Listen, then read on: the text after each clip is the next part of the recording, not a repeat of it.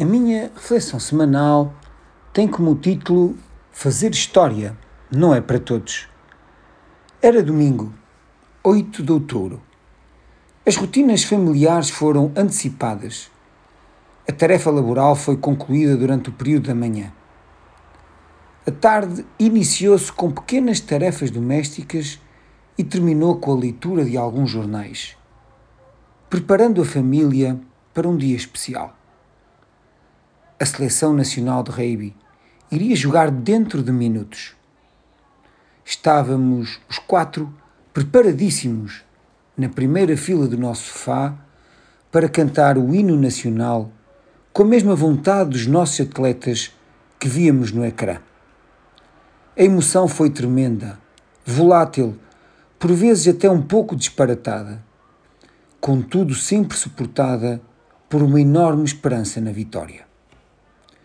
O primeiro ensaio deu a confiança para acreditar que é possível competir olhos nos olhos, com as melhores seleções, sem receios, sem complexos de inferioridade, mas sim com a competência, paixão e ambição. E foi esta forma de respeitar e olhar o desporto que conquistou e abraçou uma nação. Pelo exemplo, pela dedicação, pelo profissionalismo pela coragem.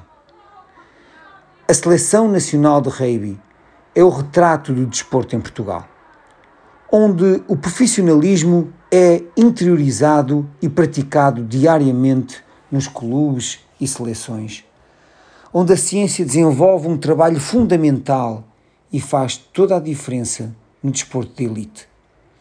Todavia, é curioso que o reconhecimento desse estatuto de profissional pelas instituições desportivas nunca é proporcional ao trabalho dos seus atletas e dos seus treinadores, que na maioria das modalidades são apenas atletas federados ou semiprofissionais, que têm um trabalho noutro setor e que conciliam uma vida, essa sim profissional, com o desporto e que mesmo assim atingem os mais altos níveis de desempenho desportivo.